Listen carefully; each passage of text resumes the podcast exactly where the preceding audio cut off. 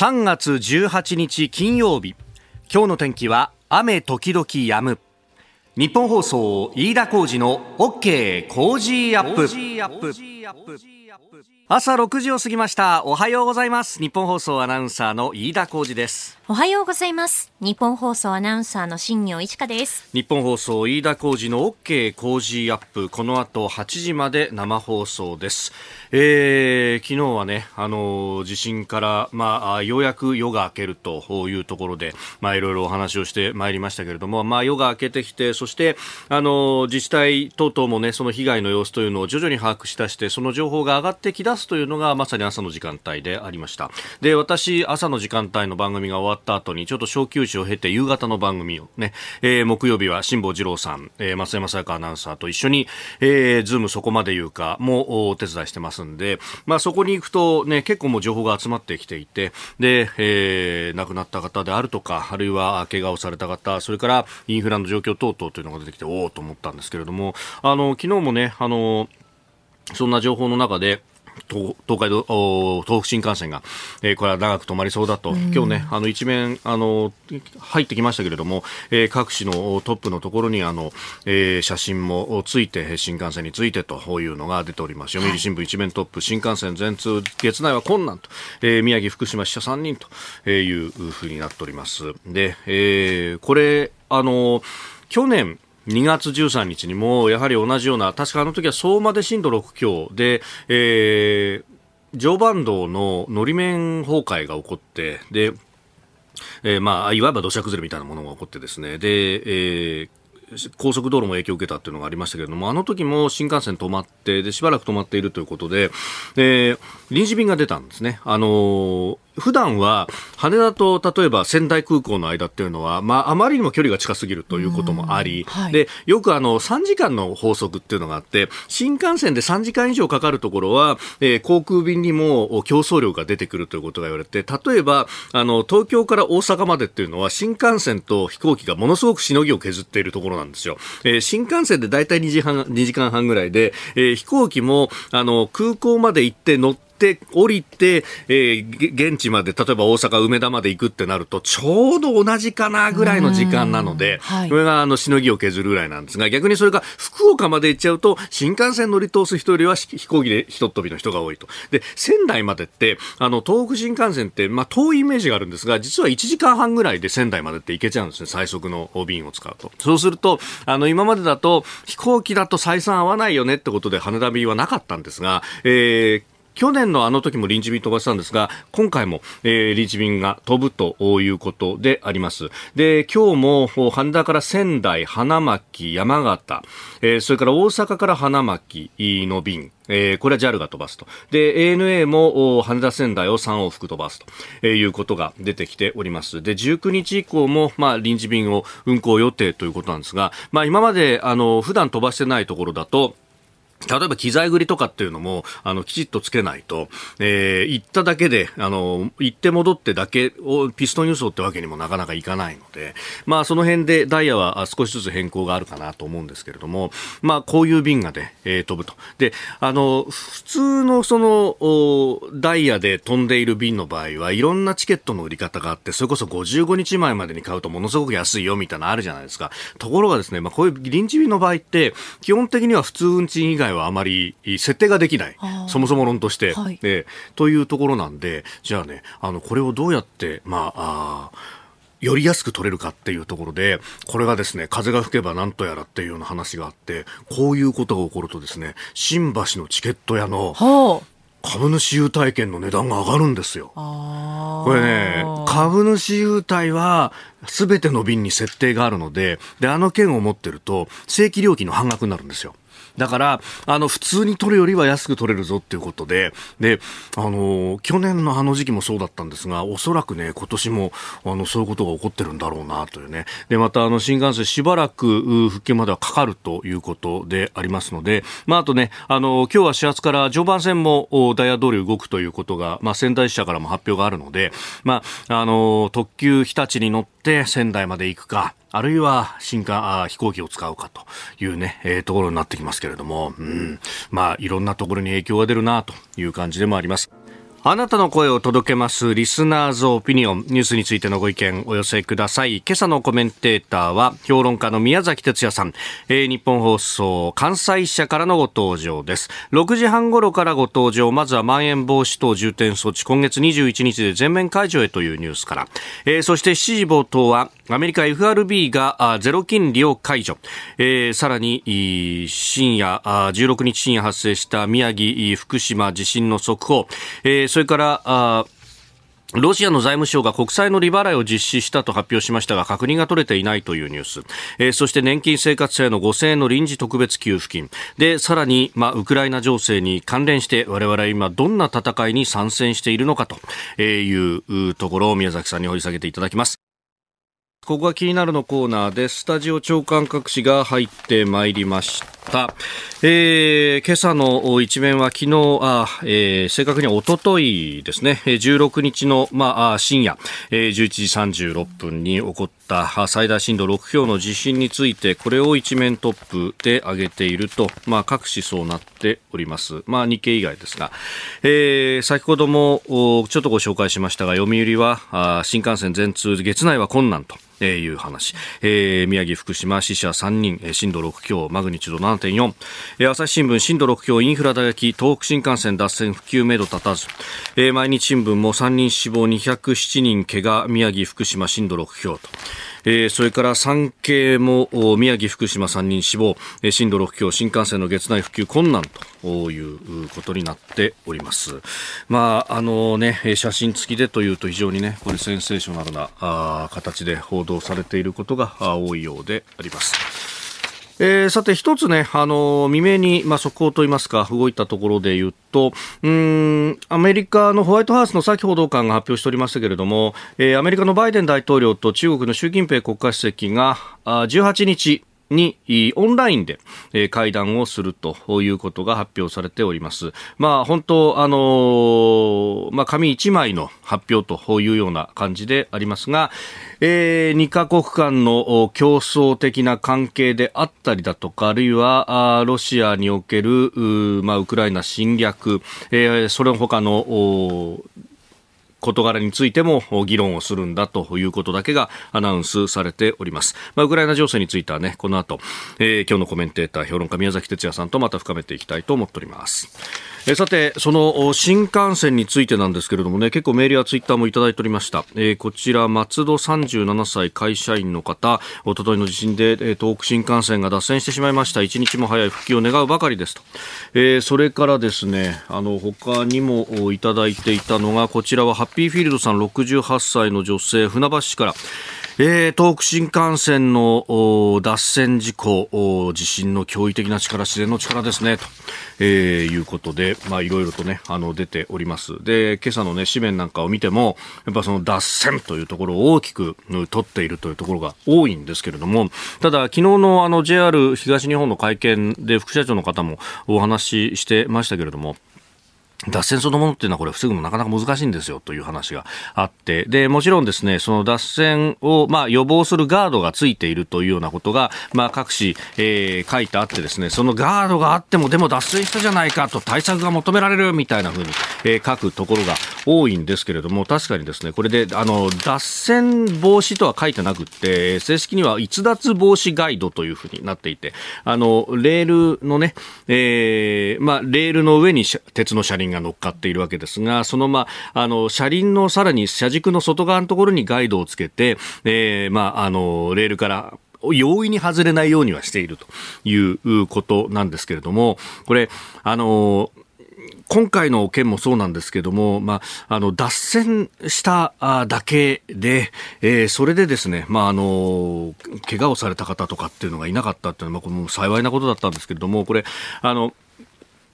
転倒の防止っていうのをまず第一に考えていて、で、あの、脱線そのものは、あの、それによってですね、まあ、ある意味、えー、物理的にこれブレーキがかかるわけですよ。で、あの、列車の場合は高速で走行すればそのリスクが高いんだけれども、低速まで落とせば、えー、リスクが軽減されるということがあるので、えー、いかに迅速にスピードを落とすかというのが、こういった有事の際には大事になってきて、その、まあ、なんというか、あの、手段の一つとしての脱線というものも、まあ、あの、考えうることでもあると。まあもちろんね、あの、通常通りブレーキをかけて止めるということができれば、それに越したことはないんだけれども、最終的にその物理的な加速力を落とすと、あの、速度を落とすという意味では、あの、脱線をして、えー、というのも一つの手ではあるという、まあ、それは設計思想の中にそういうことが盛り込まれていて、ある意味、その思想に沿った形での停止ということは今回できたと。いうことは言われています。で、あの、乗客の方々の証言なども、あの、停車してから、あの、縦に揺れて、そして脱線したというようなことが、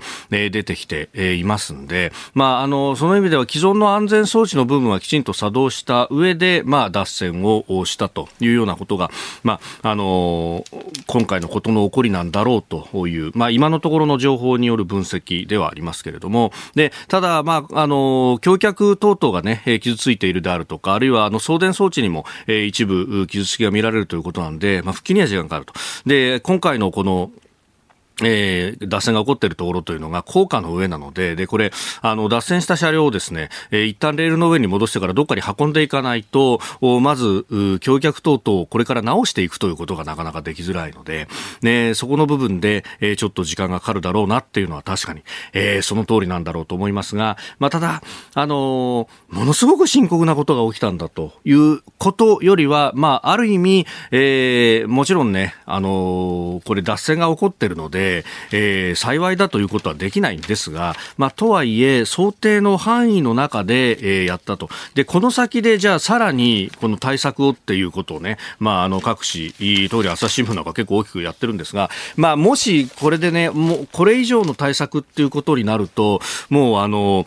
鉄のレールの上に鉄の車輪でっていうこの電車を乗っけてる以上は脱線するっていうのはまああのちょっとバランスが崩れれば起こってしまうことでもあるのでじゃあそこをどうするっていうと非常に難しくって。であるいはあの怪我人が出るじゃないかとかこれでもしあの高速走行中にじゃあ脱線していたらっていうことを考えるとじゃああの今度はうん例えば座席にシートベルトをつけるかとか、そういうような発想になっていくのではないかなと。まあ確かに、あの、航空関係の人なんかに聞くと、いや、あれね、300キロ近くで走ってるものが、えー、シートベルトもなしでっていうのは我々からしたらなかなか考えづらいんですよっていう話を聞いたこともあるので、あるいはね、あの、こう、荷物も、ね、網棚の上に乗っけるだけっていうね、そこにこう、蓋をつけるだとかっていうことで、あの、飛散を防ぐみたいなことを、もう考えなきゃいけないんじゃないかとかですね。まあ、そういう方になっていくのかなという気がして、えー、なりません。えー、ここが気になるでした。この時間からコメンテーターの方々ご登場です、えー、今朝は評論家宮崎哲也さん大阪日本放送関西社からのご登場です。宮崎さんおはようございます。おはようございます。よろしくお願いします。よろしくお願いします。さあまずはですね、うん、えー、まん延防止等重点措置今月21日で解除へと、えー、いうニュース。まあこれねあの東京もそうですし宮崎さんいらっしゃる大阪も、えー、そうだということであります。うん2回の延長を経て、ねえっと、はい。関西はですね、ええ、ややあの曇天でこれから雨がぱらつきそうなそうですよね。そういういう、うんうん、あの天気模様なんですが、まあ、これからね、はい、3連休あるじゃないですか。そうですね3連休、ね、なんでこれにににあの間に合うように、うんうん、あの解除しないかと、もう 私の言いたいことはそこにつきますね。むしろ3連休までは縛るみたいな感じのね。だからねもうあのー、これからちょっとまた、はい、あのウクライナ情勢経済あの制裁の返しがやってくるんで、うんはい、また経済不安定になってきますから、えー、とにかく今あのあのお金を使っても,、もらうということが一番いいのに今経済なんでこのこの3連休を外すかなと。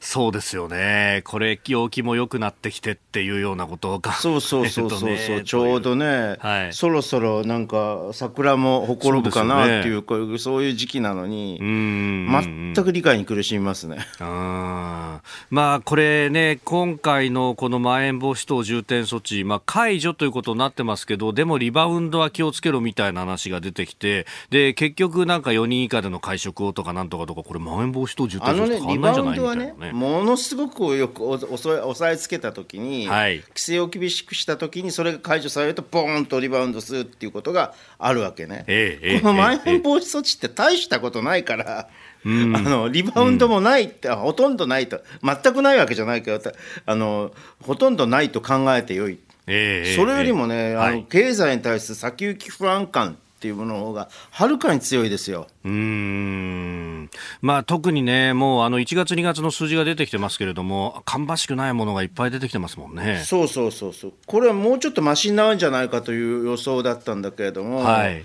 あの今の状況を見ると、まあ、明らかにマイナスで、ゼロ近辺ぐらいだろうにはなるんじゃないかって思われてるのは、マイナスですね、明らかに。これはもうあのウクライナ情勢が、はい、あの影響を受け影響を与えていると。でこれが、あのー、1か月ほどすると、うん、実体的なものとしてやってきますからね。経済に対するダメージが、はい、返り血生々しい言い方と返り血と呼ばれるようなダメージがやってきますからね。だからせめて今だけでもね、はいあのよくね、景気の木は気分の木だっていうふうに言われますけれども、もうね、これ、今のうちにやっとかないとっていうところですよね。だって、ほら、あの貯蓄がね、はい、2000おはい、2000兆円を超えたという、ね、超えたでしょ、だからあの日本の少なくとも消費という観点から見るならば日本はまだデフレっていうことですよ。はい、うんうんうんうん使い道がない。うん。まあこれはあの強制貯蓄によって、はい、あの作られたものでもあるんだけれども、えー、これから先もね、はい、あの消費に期待できないような状況。うん。とすると貯蓄という形で積み上がられていっても、はい。うん、経済の状況がああの地政学的なねリスクによってのはの発火によって、えー、悪くなっていくと蒸発してしまう可能性もあるんだよね、貯蓄は。まあね、本当あの、物価がこれから先どうなるっていうようなね、話にもなってきますもんね。そうそうそうそう。うでまあ、確かアメリカはね、もう、あの、はい、あの金融、後で話すことになると思うけれども、はい、あの金融緩和等はですね、あの、ゼロ金利とかっていうのはもうやめなければならないようなインフレ状況になってきてるんだけれども日本はまだ状況が少し違うということをね、ちゃんと認識しておく必要があると思うね。はい。えー、アメリカの利上げについて後ほど7時頭にまたお話しいただきます。今日も8時までお付き合いいただきます。よろしくお願いします今ちょっとブラスバンド話でスタジオの中も盛り上がっておりましたけど、うん。はい、そうなんですよ。え、えー、パーカッションだったんで、まあ、あの小太鼓がねエースがやるみたいな感じがそういえばありました。ああなるほど、はいえー、で、あの、下っ端は、えー、大太鼓だとか、あるいはね、えー、タンバリンとか。ああと、結構、あの、木琴とか鉄琴とか、ああいう類も全部担当だったんで、人が足んないんですよ。だから、いくつも譜面をこう用意して、ここの休憩に入ったらこっちに入るみたいな、こう、一人二役三役やってましたね。アメリカのさ、高校のアメフトとかってさ、ほら、ドラム同士でさ、あ、はい。ブラスバンドとか、はい、あの、チアガールとかがこう、バトルするようなとこってあるじゃないですか、ああいうのはないんでしょ、うん、日本は。ああ、確かにね、なんかコンクールとかで、ね、あのー、ちゃんとしたコンサート会場でみたいのはあっても、そういうところでっていうのはなかなか確かにないかもね。確かになかったですね。なるほど。やればいいのね、面白いから。確かにね、そうですよね。なんか、日本は日本で独特の形ですもんね、あれね。そうそうそう えー、それからメールやツイッターもね、さまざまいただいておりますが、まあ、あのー、このね、えー、地震についてというのもいろいろいただいておりました。あ、うん、岩手から、えー、銀河鉄道のあすさん、被害なしかと思ったら会社の屋根の破損やら何箇所か修理が必要な損壊がありました。保険適用とか見積もり依頼など上司があたふたしてましたね。と、えー、今ね、ようやく明らかになってくるということもあるようであります。ここでポッドキャスト YouTube でお聞きのあなたにお知らせですラジオ局日本放送飯田浩司の OK コージーアップ週末増刊号を毎週土曜日の午後に配信しています。1週間のニュースの振り返りこれからのニュースの予定今週の株式市場のまとめと来週の見通し今注目の銘柄を深掘り解説などしてお送りしています。後半にはコージーアップコメンテーターがゲストと対談するコーナー。今月はジャーナリストの長谷川幸洋さんとジャーナリストの井上和彦さんが登場。テーマは日英同盟と日本の安全保障です。週末もぜひチェックしてください。あなたと一緒にニュースを考える飯田浩二の OK 工事アップ。では7時頭最初に取り上げるニュースはこちらです。アメリカ FRB がゼロ金利を解除。およそ3年ぶりの利上げを決定。アメリカの中央銀行にあたる FRB 連邦準備制度理事会は16日新型コロナウイルス危機を受けて2020年3月から2年間続けた実情のゼロ金利政策を解除しおよそ3年ぶりに利上げすることを決定しました。政策金利を0.25%引き上げるということです。これに関連し昨日の東京外国為替市場の円相場は一時1ドル119円台まで円安が進みました。また昨日の東京株式市場日経平均株価は大幅続伸、えー、昨日の終値は前の日と比べて890円88銭高。2万6652円89銭となり今月1日以来およそ2週間ぶりの高値をつけております。えー、アメリカの FRB の利上げ、えー、というところ、まあ、これは前々から言われてはいましたけれども、宮崎さん、どうご覧になりますか、うん、あのさらにね、だから、これは前々から言われていた、ある意味で計画通りといえば計画通りなんですけど、はい、計画通りではないのは、はい、経済上世界経済の状況の方で、あのウクライナ化というのはですね、はい。えーロシアのウクライナ侵攻っていうのがどういう形でアメリカ経済あるいは日本経済に影響を与えていくかっていうのが、まあ、まだはっきりとは見えないんだけれども明快な形で明確な形では見えてないんだけれどもインフレに、はい、インフレ傾向に拍車をかけると、はい、いうことだけは間違いないということなんで果たして、えー、このペースでやって大丈夫かと。でも一方において、あまりにもペースを早めでしてすぎると、はい、景気に対する影響というのも大きいので、判断が難しいところですよね、これ。これもうずっとね、はい、あのウクライナ禍前から、つまり去年の私は秋頃からこの話はずっとしてたと思うんだけれど、えー、も事態はももの混迷の度合いというのはもっともっと深くなってきた感じがしますね。まさに去年の秋あたりから、まあ、アメリカの場合はその新型コロナからの、まあ、回復というところで、まあ、需要が相当どーんとこう上がってきて物価も上がりそうだっていう話は出ていましたし実際足元7%、8%という話になってきてますね。うん。物価の上昇率。あの、まあ、私は下手すれば10%近くまでいくかもしれないというふうにこの番組で言ったとかもしれないけど、はい、まあ、ちょっとそれは課題見積もりだったかもしれないがでもやっぱり、うん、あの8%、9%パーぐらいいくかもしれないなっていう気はしますね、まあ、そうなってくると、やっぱり FRB としても、ここはインフレファイターにならざるを得ないというところですか。ということですね、まあ、うん、あの経済政策というのは、はい、世界経済の状況に合わせて、臨機応変に対応していかなければならないわけですから、あの特に金融当局とか、はい、財政当局は、私はあのこれはあのし仕方がないというか、妥当だろうと思いますけどね。うんまあ、このね、えー、物価等々、あるいは商品市況の見通し、やっぱり原油だとか、あるいは天然ガスというところのこの高値というものが全体に響いてきますかまあ、一応、波及性が高いものものなので、当然そうなってくると思いますね、さらに小麦。うん小麦、ええ、これね、穀物市況もこれから、はい、今もかなり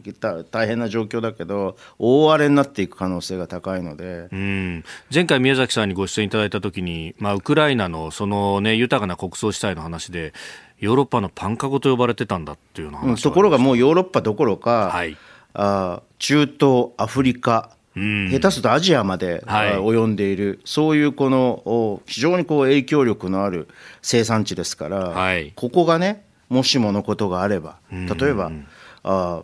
まあ、ロシア軍がね、経済制裁に対する報復報復のためにあの世界の世界のこの主教を荒らしてやろうということで焼き払ったりするとですねこれは焦土作戦ですよね、はい、これは今今でももう混乱状況になってるんだけど、えー、その何倍にも 膨れ上がっていくということでこれはね本当に困ったもんだよね。経済的に見るならば本当に困ったもの。えー、まずはアメリカ FRB ゼロ金利解除というところ世界経済の先行きお話しいただきました。おはようニュースネットワークこの時間、えー、まずは地震に関する情報をお伝えしてまいります。えー、おとといの夜、えー、23時36分、11時36分に、えー、起こった地震、えー、福島県沖震源マグニチュード7.4と、はいえー、いうことでありました。えー、今朝届けられた新聞の、まあ、一面もですね、この地震について、えーまあ、昨日の長官の段階では、えー、被害の様子というものがあまり、えー、出てきていなかったので、でね、まあ、まとめる形でね、えー、出ております。えー、宮城県と福島県で最大震度6強を観測した地震で共同通信のこれまでの取材によりますと死者は、えー、宮城県と福島県で合わせて3人となりました。また12の県で180人以上が怪我をしていてこのうち宮城県で90人以上、えー、福島県が50人を上回っております厚生労働省によりますと宮城県と福島県では昨日午後8時時点でおよそ3万4000戸が断水しました。防衛省は給水支援で宮城県栗原市などに陸上自衛隊を災害派遣しております。宮城県や福島県など東北地方の太平洋側では今日から明日にかけ大雨となるところがあるとみられていて気象庁は強い揺れで地盤が緩んでいる可能性があるとして、土砂災害警戒情報などの発令基準を通常より引き下げて運用しています。また震度6強を観測した地震で被害を受けた東北新幹線ですが栃木県の那須塩原駅と岩手県の盛岡駅の間の運休が少なくとも今月21日まで続くことが決まりました。それ以降について JR 東日本は復旧の状況を見ながら判断しますが福島駅と仙台駅の間は線路や電柱などの被害が大きく復旧に時間がかかる見通しで再開は来月以降の可能性があるとしています。一方、那須塩原駅と福島駅の間や仙台駅と盛岡駅の間の被害は比較的小さいとみられ早期再開を目指します。再開までは並行する在来線で臨時列車を走らせるなどの対応を取るとしております。また東京駅と那須塩原駅の間と盛岡駅と新青森駅の間は本数を減らして折り返し運転を続けます。えー、そして、えー、このね、あのー、地震、まあ、様々なね、被害も出ております。また、あの、停電も、220万戸余りで、まあ、発生したということもありました。えー、停電に関して、まあ、特に東京電力管内は、あ昨日の朝5時の段階、えー、あ、ごめんなさい、えー、昨日の段階でですね、まあ、夜の2時過ぎ3時前ぐらいで、えー、ほぼ復旧したというような話も出てきております。えー、また、この地震で、えー、津波注意報が発令されましたが、これも昨日の朝5時の段階で全て解除となっておりました。まあ、あの関西地区でも、まあ、揺れたというような、ね、話は出ておりましでも私はと深夜に京都に、はい、深夜というか夜に京都に戻っ、東京から戻ったんですけれど戻ったというか、京都に行ったんですけど、はい、あのほとんど感じませんでしたで電話がかかってきて、うちの自宅から東京の自宅からかかってきて。はい結構大変な、まあ、もちろんあのあの宮城とかね、はい、東北に比べれば。福島とかの方々の被害とは比べ物にならないんだけれども本が本が飛び出したとかあのお風呂がね、はい、こう波立つんじゃなくて縦にこう水がぽちょぽちょっというふうに移動するんだって。そうこういう経験をしたのは東日本大震災以来だと。いうふうに言ってましたね、うちの妻が。なるほど、まあ、そうですよね、そこをこう、ね、想起された方も、えー、いらっしゃったと思いますが、まあね、電力に関してというのも、まあ、今のところはあのもう落ち着いたというような話も出てますけれども、まあ、福島第一原発の廃炉、ね、気になったのは、えー、冷却できなくなったってこの原因がよくわからないっていう原発がね、はい、そうですね。使用済み核燃料プールの、うん、まあ、冷却が一時ストップしたという話がストップしたというので、はい、原因がよくわからないというのはとても気になりますけどね。うん、まあ、まさにそこが冷やせるかどうかっていうのが11年前非常に課題になったところそうそうそう。で結結果冷やせなくて崩壊熱であのどんどん溶けていってしまったというようなことなので、はい、まあ従前の対策はで取られているのかとと思ったらなんかこんなにあの不具合が起きてしまうというのは困ったものだなと思います、ね、あとまあこれほらプレート型の,、はい、あの地震なんで、えー、えー、まあこうあの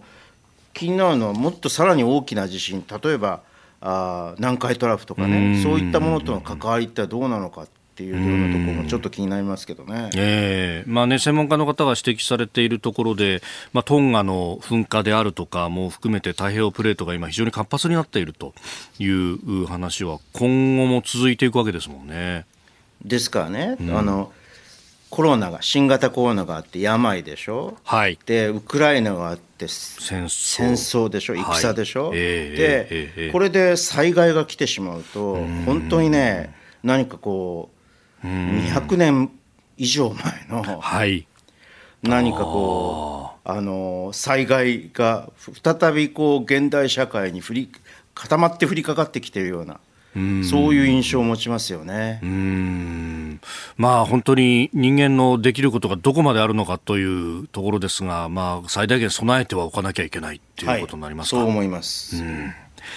えー、ではこの時間取り上げるニュースこちらですロシア財務省が国債の利払いを実施したと発表も確認取れず。ウクライナ侵略によってロシア国債の債務不履行デフォルトの懸念が生じておりますがロシア財務省は17日利払いの期限を迎えた2本のドル建ての国債の利息合わせて1億1720万ドル。日本円に直しておよそ140億円の支払いを実行したと発表しました。ただインタファクス通信によりますと本当に利払いが実施されたのかそれがドルで支払われたのかは確認できていないということです。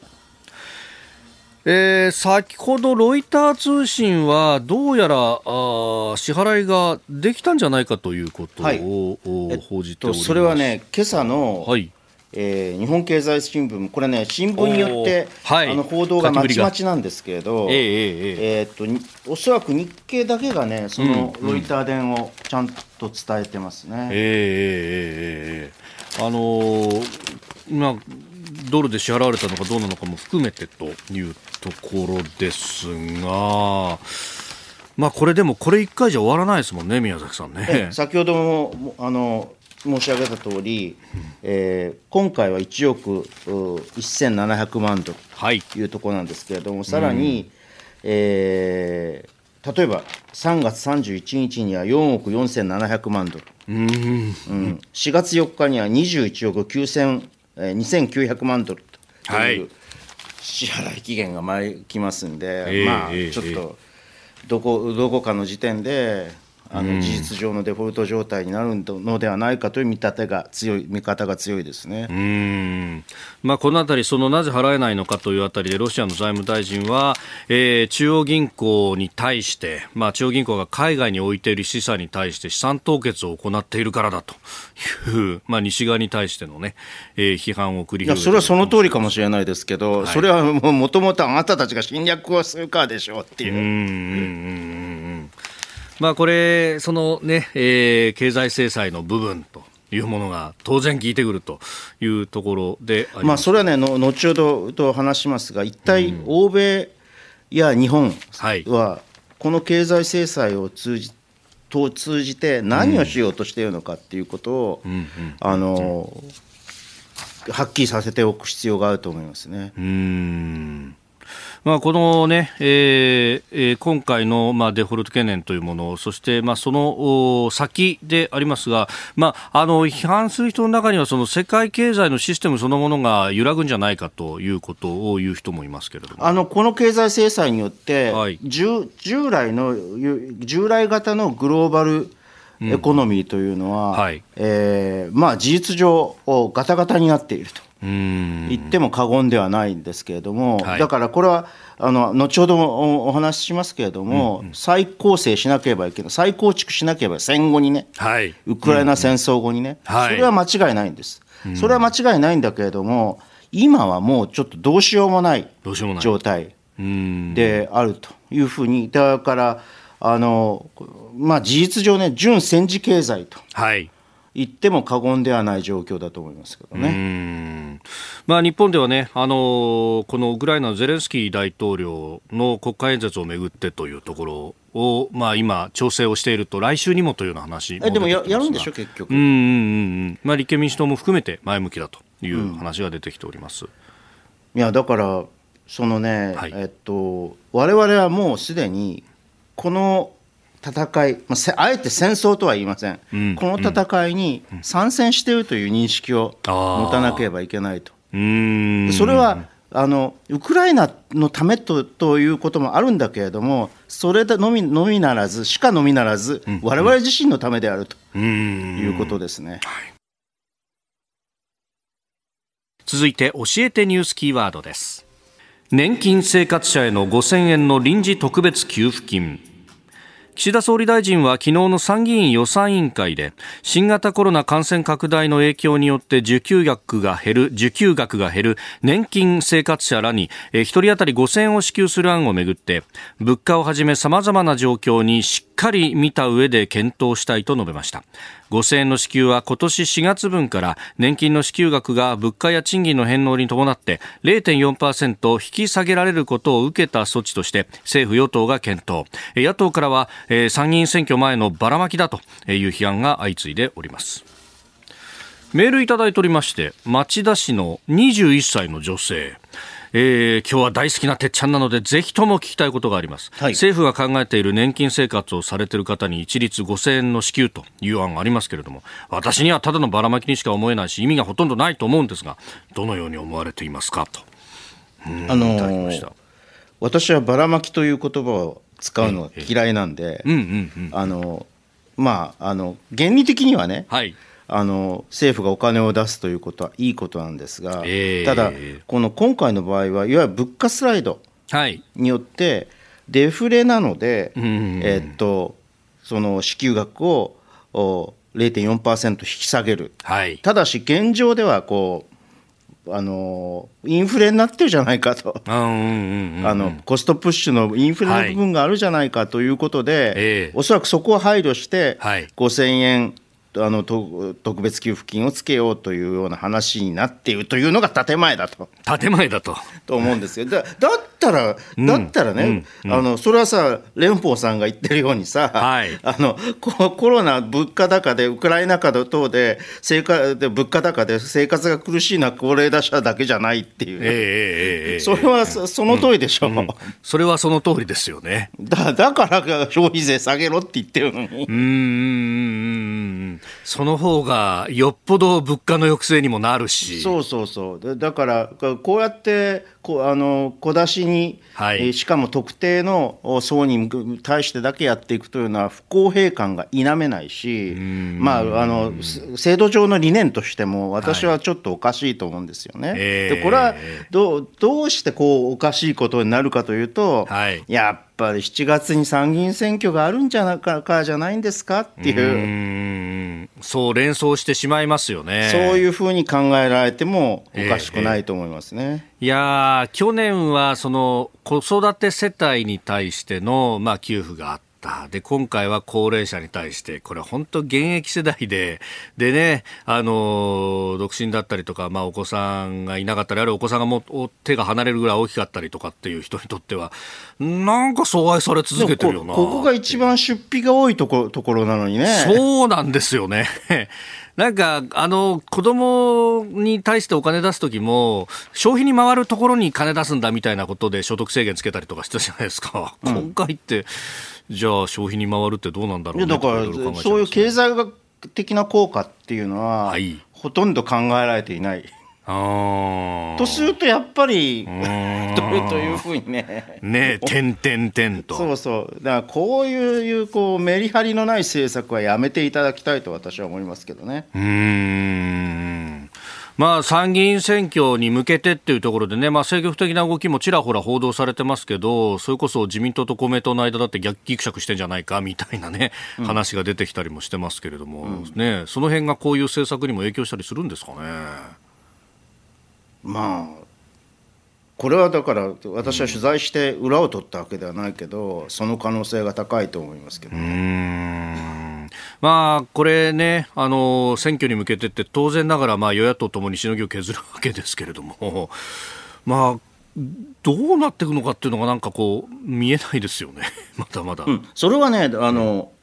このあまりにも昔ほらあの、はい、ジョン・ケネス・ガルフレイズっていう経済学者、うんうん、不確実性の時代っていう本を書いてベストセラーになってももう私が、はい、私が子供の頃なんであなたなんか知る由もないと思うけれども でも本当に何かこう不確実性の時代に再び突入しつつあるという気がしますね。だから見通しが立たない。なかなかと立たないというところですね。はい続いてここだけニューススクープアップの時間です。この時間最後のニュースをスクープアップ。我々は今どんな戦いに参戦しているのか。この時間はロシアのウクライナ侵略について評論家宮崎哲也さんと一緒に考えてまいります。今までのお話の中でもさまざまなヒント等々もありました、まあ、我が国も、まあ、ある意味で参戦しているのではないかというようなお話もありました、あのー、なんていうのかな、はい、今メディアでね出てる議論というのは、はい、あのまあ、例えばそのなんかこう利害関係がロシアとある人、えなんかロシアに投資してるとかさやってるってい。う企業とかさ、大変困っている状況にある人、はい、経済制裁が続続くということになると。そういうような人を除いては、はい、あのまあちょっとこうどちらにしてもまだ今の私たちが何をやろうとしているのかということがはっきり分かっ自覚できていない分かってないところが多いと思うんですよ。確かに遠い国の戦争だという、ね、遠い国の戦争だった、まあ、要するにウクライナの人たちがあ侵略されてひどい目に遭ってるから、はい、えー同情心というところが多いと思うんで、もうその同情心は私は別に否定しないです。あのそれはあのとても大切だと思うんだけれども、はい、全体構造としては少し違う側面があるということを述べておきたいと。でだから我々は今どんな戦いに参戦しているのかといういう表題を掲げたんですが、はい、あえてこの戦いというのは戦争という言葉は使う実際戦争はしてないから。うん、我が国はそうですよね。我が我が国も欧米もしてませんから、実戦部隊を送ってないですから。はい、で一貫してはあのアメリカも、えー、ヨーロッパも、はい、NATO 軍を実戦部隊としてウクライナに送り込む介入するということはないと私は、あの明言してきたし、はい、えー、あのアメリカ大統領バイデン大統領もそう言ってますよね。で、ね。はい、あのこれがなぜそうなのかというと、うんうん、一つには、はい、えー、実戦部隊を送って本当に艦下を交えると、うん、ロシアと NATO、はい、あるいはロシアとアメリカが艦下を交えるということになると、うん、相手は核保有国ですから、うん、もはや私はロシアというのは帝国でも超大国でもないと思ってますけれども、うんうんはい、えー、核保有の軍事大国ではある。と。はい、でこの国とアメリカがあ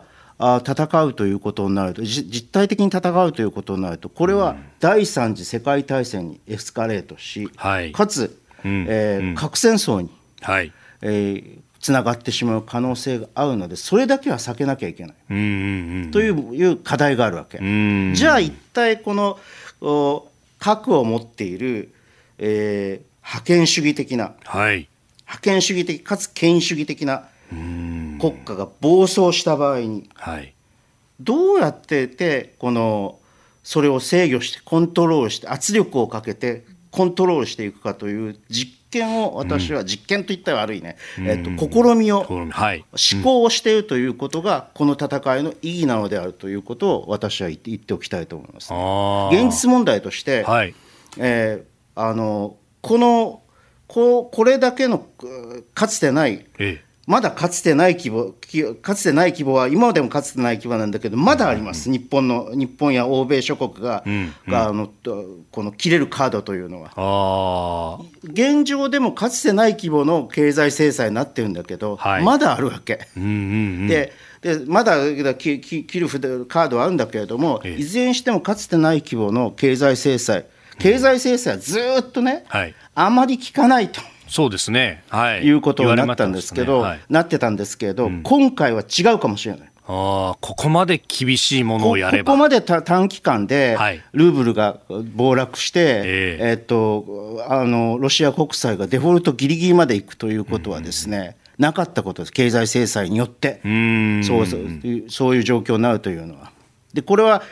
あのしかもねあの別に政府が強制したわけじゃない。民間企業も、はい、あのどんどん引き上げていった。撤退していったロシアから、うん、制裁対象じゃない企業までそうですね、う。ん、撤退していったし、はい、このもう一つは、この制裁に永久永世中立国ではスイスが加入しているということですよ。確かにそうですね。でしょ、うこれはもうスイスの今までの国税とは真っ向から対立するような加担なんだけれど、一方に対する加担なんだけれども、それくらい危機感が大きい。で、これはこれによって、例えばね、はい、あのこれはあのエコノミストにあのロンドンエコノミストに書かれていることですけれども、はい。ええ、この経済制裁によって中国は台湾武装統合のコストを再計再計算するせざるを得なくなるだろうとなっているだろうと。確かに中国はこの状況をじーっと見てるんですよ。はい、でもし自分たちが、はい、えー、台湾武力統合を、はい。軍事侵攻してやったら、うん、あるいはさらにこに尖閣、はい、さらに沖縄というようなところまで、えー、あのやってしまった場合に、はい、どういう経済制裁が受けら受け受けられてしまう、受け被ることになるかと、そのダメージを被ることになるかっていうことをじっと今見ている。で彼らの行動をこれから抑止することができる、はい、これがうまくいけば。あはい、その意味でこう日本、人とでもなんでもないと。だから、ウクライナを救うということだけではなくて、はい、我が国をというか、このあの東アジア全体も含めて。あのいや欧米全体。あ、東アジア全体を、はい、の自由主義権をいかにして守っていくかということ。それがが重要なんですよ。だから一時的にこの経済制裁によって確かに、あのグローバル経済というのは大きく傷ついたんだだからこれがね戦後、はい、この戦いの後にはあの再構築しなければいけない。新しいこの秩序っていうもの、国際秩序というものを再構成するき、はい、あのいいチャンスになると思う。うこれはね実はね、はい、どちらかというとリベラル派左派の藤原喜一氏が朝日新聞に書いてるわけ。なるほど。プーチン政権は自滅に向かっている、はい、だがプーチン政権とロシア国民は同じではない。戦争の終結は国際秩序を形成する機会だ日本国憲法は軍事主義の日本を世界との協力の中に再統合する貴重なステップだった。戦争と内乱の後には今度こそ冷戦終結時に作るべきであった負け組も参加する秩序。